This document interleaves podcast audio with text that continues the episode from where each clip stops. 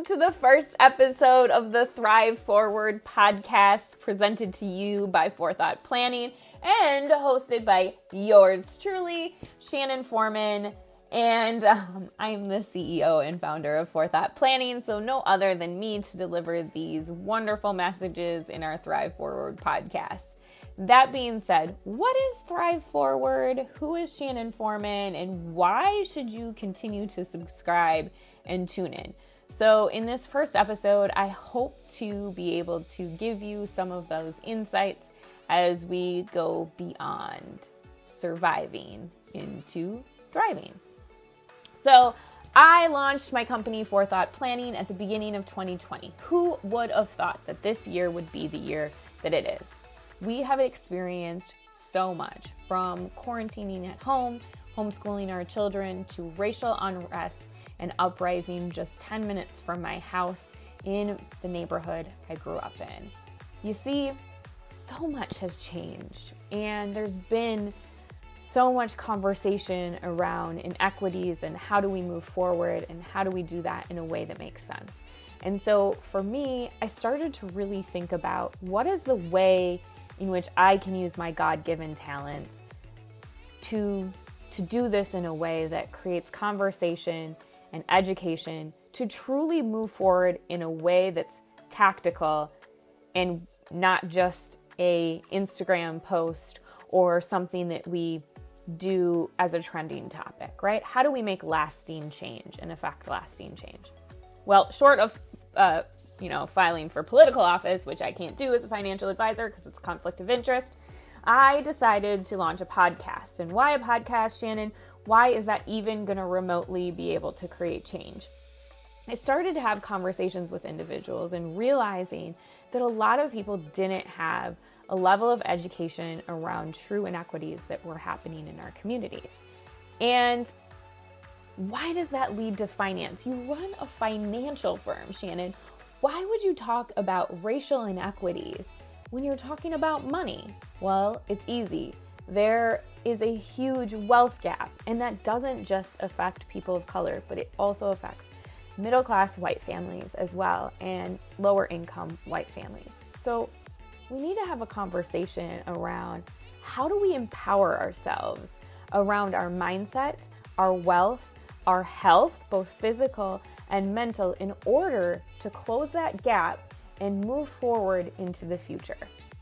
Thriving, not just surviving. So, I launched this 40 Days Forward experience at the beginning of COVID. And I had so much fun being able to bring you different resources throughout my community and beyond that provided a level of education to you all. I want to continue to be able to do that because I truly believe when we start to create conversations, when we educate ourselves, we can start to make a huge difference. Now, throughout the Thrive Forward podcast, we are going to give you action items to move the needle within your own financial life, within your own mental and physical health, and with empowering yourself to truly move forward. Because at the end of the day, we can all choose to stay where we are or we can choose to move forward. You are empowered to make that decision. And so I hope that you join me through the Thrive podcast to really dig deeper into yourself, into your community, and how to create change in even small ways, but also big, gigantic ways, whichever fit into your life. So that's Thrive Forward and why I decided to launch it. The heck am I and why should you tune into this? What does that even mean to you? Am I qualified to have these conversations with you? Well, let me give you a little bit of backstory around me. I spent the last 15 ish years uh, in leadership and finance in multiple different fashions. I end up in the seat as CEO of Forethought Planning in a completely different way than a lot of people in the financial industry end up. I have worked as a teller, I've worked as a banker, I've worked as a manager, I've worked as an advisor, I've managed groups of specialized bankers in partnership with advisors. I have also worked in nonprofits. I have also been a jewelry salesperson. I know that sounds crazy, and a lot of people might not actually know that about me. I've taught art classes, I've taught after school programs in the inner city. I have been an athletic coach, I've led state championship teams. I have done a lot of really great things. One of my greatest achievements is being a mother and a wife. And so I come to you with a lot of varying different experiences, not just one single lane. And I think sometimes when we start to really look at what specializes each one of us, it isn't just one thing. We're multifaceted individuals, and our strengths and our weaknesses make us exactly who we are. So I plan to get pretty vulnerable with you in this podcast and talk to you about the things and elements that I've implemented in my life, how I help clients, and what I do. So, I come to you with a little bit of experience. That being said, um, I love financial planning and I truly, truly, truly believe that everyone is deserving of having wealth. So, at the end of the day, I wanted to create a company that would transform the financial industry into an industry that truly started to look at what are the things that we did differently. Well, I can't do that alone. I need your help. So, my ask is that you tune in, you share, and if you find value around it, you maybe even share it with somebody that you know, right? Help me, help others. You see, I explain equity and wealth very similarly. Wealth, just because somebody else has it and you want to see somebody else have it as well, doesn't mean you have to give your wealth up for somebody else to have it. We just have to create the opportunities for those individuals to also achieve that. It's the same as equity, right? It's not a pie. Just because my friend who is brown and lesbian wants the same piece of the pie that I have, it doesn't mean I have to give up my piece of the pie for her. It just means that they get a piece of the pie. Of endless amounts of pie. I mean, God, can you imagine a world with endless amounts of pie? If we could only simplify inequities to pie, right? The problem would be solved. But it's not. It's an incredibly complex topic. So, I told you I was going to bring you a lot of different resources through the Thrive Forward podcast. Well, one of the reasons why I continue to talk about inequities and wealth are well, they're two of my passions and they relate to each other very closely. So, if we look how wealth is transformed into next generations and how that gives a little bit of a head start, that means that you have more space to grow, more space and opportunity. You also have space and opportunity to blow it because if you're transferred a bunch of wealth and you just decide to go out and party and have fun and are irresponsible with it, then chances are you're going to blow it and you're not going to have the same experiences. However, most individuals aren't in that situation, right? We're talking about even the simplest. We're not talking about the multi multi millionaires. We will get there because there is a true wealth divide. And when a large percentage of individuals continue to get richer and some barely can afford a place to live, let alone to feed their families. That's a huge discrepancy, right? So I'm going to talk about some of those things. And part of like my background and why I do that is through a lot of my faith and what I was and how I was brought up in this world. I come from a long line of individuals who do really care about making a difference in the world, from my parents to my grandparents to even my great grandparents who immigrated to the United States. And so, lots of varying different stories through multi generations in my family. I could have easily stayed in my corporate job and continued to have levels of wealth accumulated for myself, but I didn't have the same freedom to be able to have conversations with you.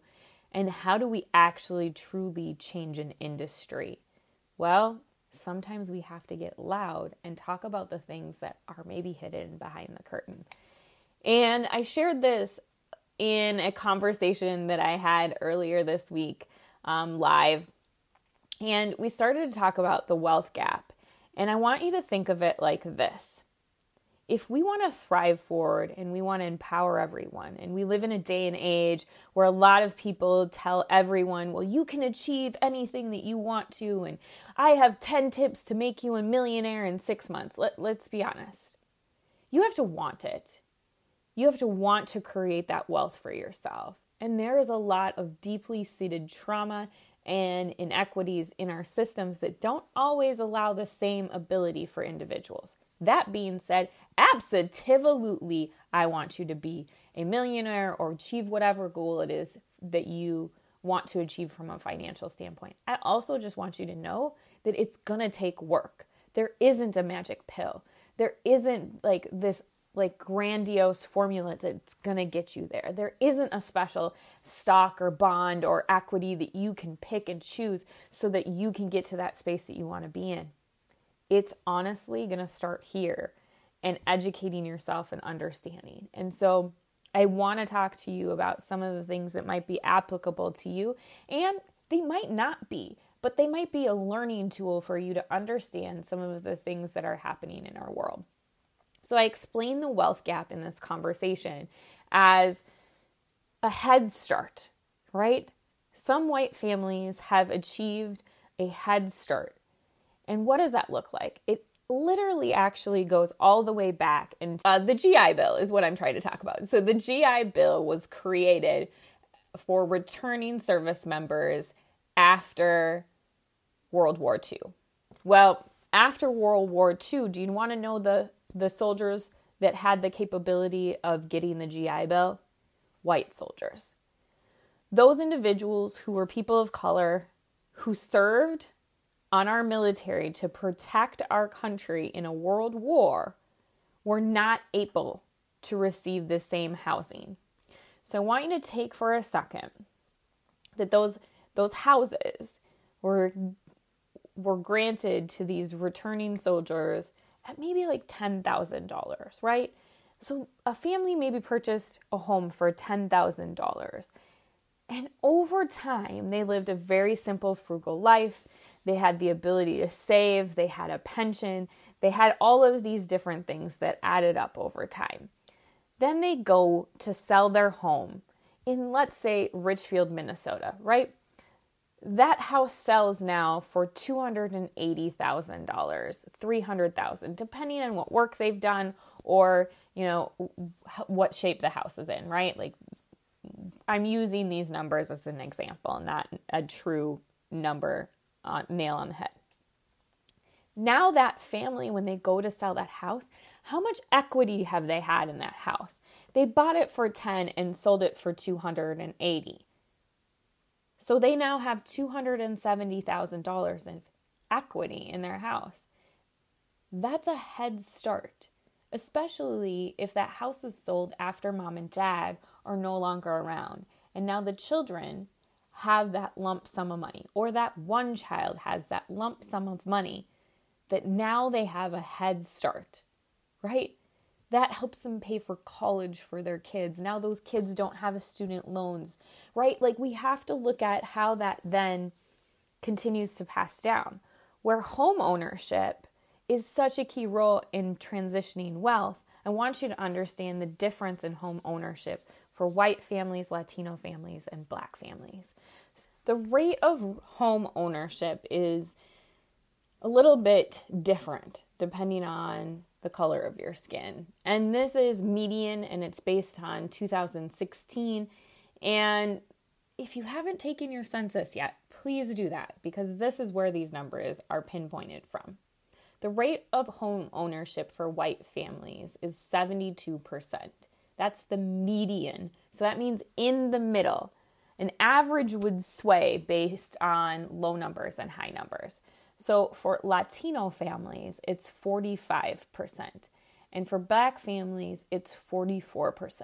So if I use the simple, simple case where white families have the ability to now have access to homes after the GI Bill, That gives them a head start. Now we're looking fast forward to 2016. If we have, you know, 30% roughly almost more in home ownership for white families versus black and Latino families. And we're not even starting to have conversation around indigenous folks and Asian people. So, like, we're using two race groups. What does that look like going forward as we continue to talk about these head starts? I also want you to understand how home ownership plays a really big role in how we transition forward. So, home ownership happens also through qualifying for a loan most of the time to buy a home, depending on where you are. And there's a system called redlining. Now, it's illegal to do redlining. And redlining means that there were some neighborhoods that were basically blocked off to be solely white neighborhoods, and some neighborhoods were blocked off to be black or people of color. And if you were a black or a person of color trying to buy a home in a white space, the mortgage company and the real estate agent wouldn't show you that house or would tell you you didn't qualify for it. Essentially, if we want to like put redlining in the most simplest of terms. So now when we start to look at how do we thrive forward in a financial situation? Well, some individuals in our country are just at a different space. And there are literally systems that are blocking individuals to move forward. So I want to be able to provide you with resources to understand where those are, as well as empowerment tools so that you understand that that doesn't have to be the space that you're in. And that and if you're privileged to not have to have some of those in in space how can you act differently? How can you educate yourself? How you how can you yourself continue to be empowered and use your wealth for good? And that is why we talk about thrive forward. So you're going to get a lot. You're also going to get individuals where we start to talk about health and wellness and what are the inequities in those spaces. So I hope that some of this podcast landed with you in a space today that you're like, oh, I want to learn more. I want to be empowered from a financial standpoint. I want to understand myself and how money impacts us in more ways than we know, how systems occur, so that maybe we can do good and do better to make this world more equitable. I want you to feel empowered. I don't want you to just thrive. I am not the one that is going to turn that switch of empowerment on for you. But I hope that we are have some sort of capability to hit you in the heart so that you can move forward in your life and empower yourself to either whether it's create change within your own company, whether it's starting to look for that job that's going to transform your life from a financial standpoint, whether it's buying a house, whether it's having a conversation around how do you grow your wealth and how do you invest, or simply how do you thrive through life's transitions. At the beginning of this, I talked about how we have gone through so many in 2020, and we've experienced many of those life transitions together, and some days it's felt like we've been all alone.